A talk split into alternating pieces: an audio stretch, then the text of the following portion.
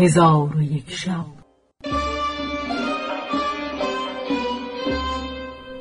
چون شب سیصد و شست و ششم برآمد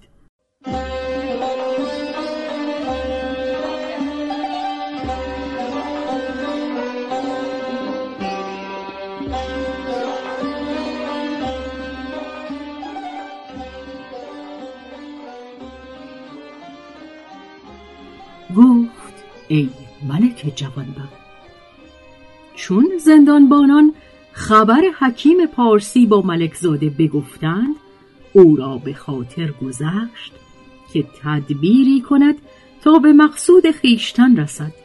چون زندانبانان خواستند که به خواب شوند ملک زاده را به زندان اندر کرده در به روی او ببستند. ملک زاده شنید که حکیم می گرید و به پارسی نوحه می کند و می گوید چگونه خود را و ملک زاده و دخترک را ستم کردم که نه دخترک از برای ملک زاده گذاشتم و نه خود به مراد خیشتن برسیدم و اینها همه از سوء تدبیر من بوده است.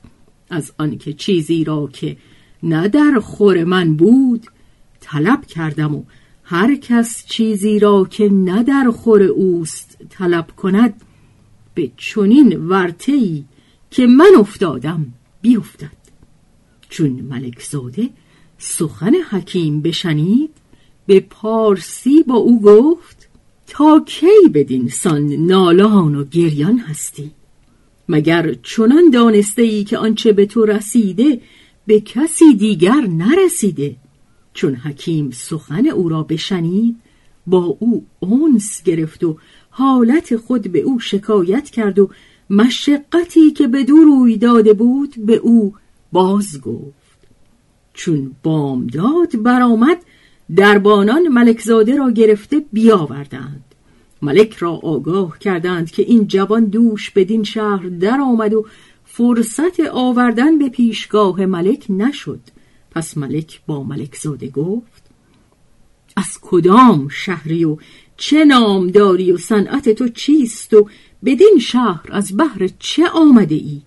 گفت نامم به پارسی هرمز و شهر من پارس و مرا صنعت علم و دانش است خاص علم طب را نیک دانم و در معالجت دیوانگان اوستادم و بدین سبب در اقالیم و شهرها همی گردم تا بر علم خود علمی فزایم و اگر یکی بیمار بینم معالجتش کنم.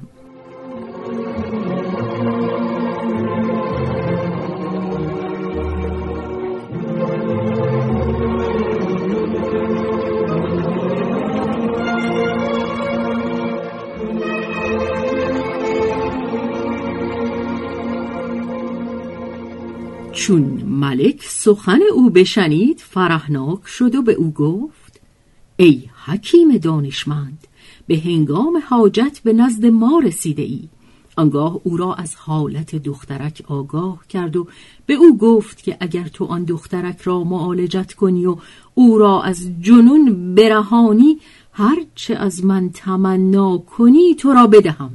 چون ملک زاده سخن ملک بشنید گفت ای ملک مرا خبر ده که چندگاهی است او دیوانه شده است و او را از کجا آورده ای پس ملک حکایت از آغاز تا انجام به دو فرو خواند و به او گفت آن شیخ زشت رو به زندان اندر است ملک زاده گفت ایوه الملک با اسب آبنوسین چه کرده ای؟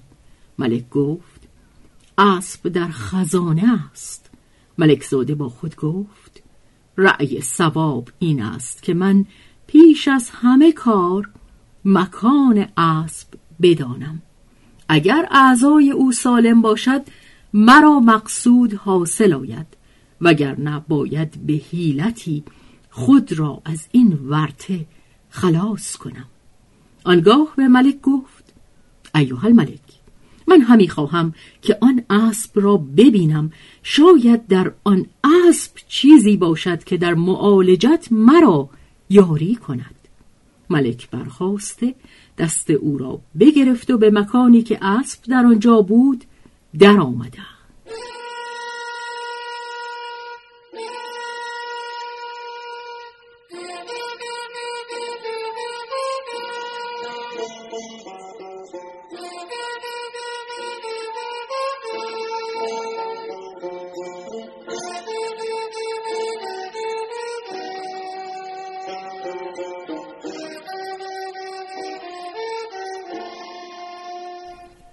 ملک زاده به گرد اسب بگشت و به اعضای او مینگریست.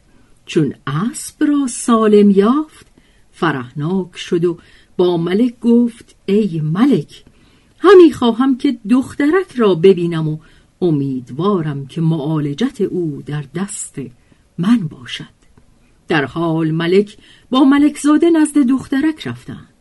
ملک زاده او را چون دیوانگان یافت ولی دیوانه نبود. خود را چنان مینمود که کس به او نزدیک نشود. چون ملک زاده او را بدان حالت دید به او گفت ای فتنه روزگار تو را باکی نیست. پس با او به ملاطفت و نرمی سخن همی گفت تا خیشتن به او بشناسانید.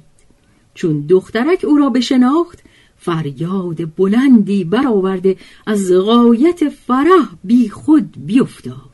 ملکزاده در حال دهان به گوش او بنهاد و به او گفت ای خاتون شکیبا شو تا حیلتی کنم و در خلاص از این ملک تدبیری نمایم. وگرنه من و تو در ورطهی بزرگ هستیم و اکنون تدبیر این است که من به ملک بگویم که این دخترک دیوانه است و من معالجت او را زامنم. شما بند از او بردارید چون بند از تو بردارند تو با ملک سخن سنجیده بگو تا گمان کند که معالجت من تو را سودمند افتاده. شاید مقصود حاصل آید.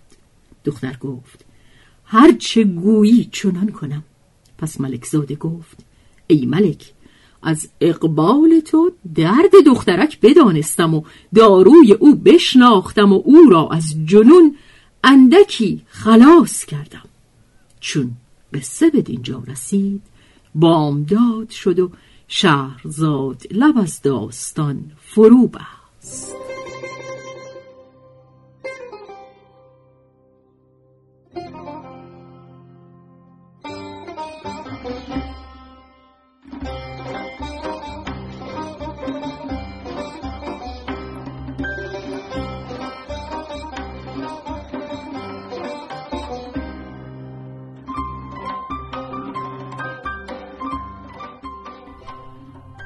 به روایت شهرزاد فتوهی تنظیم از مجتبا میرسمیعی.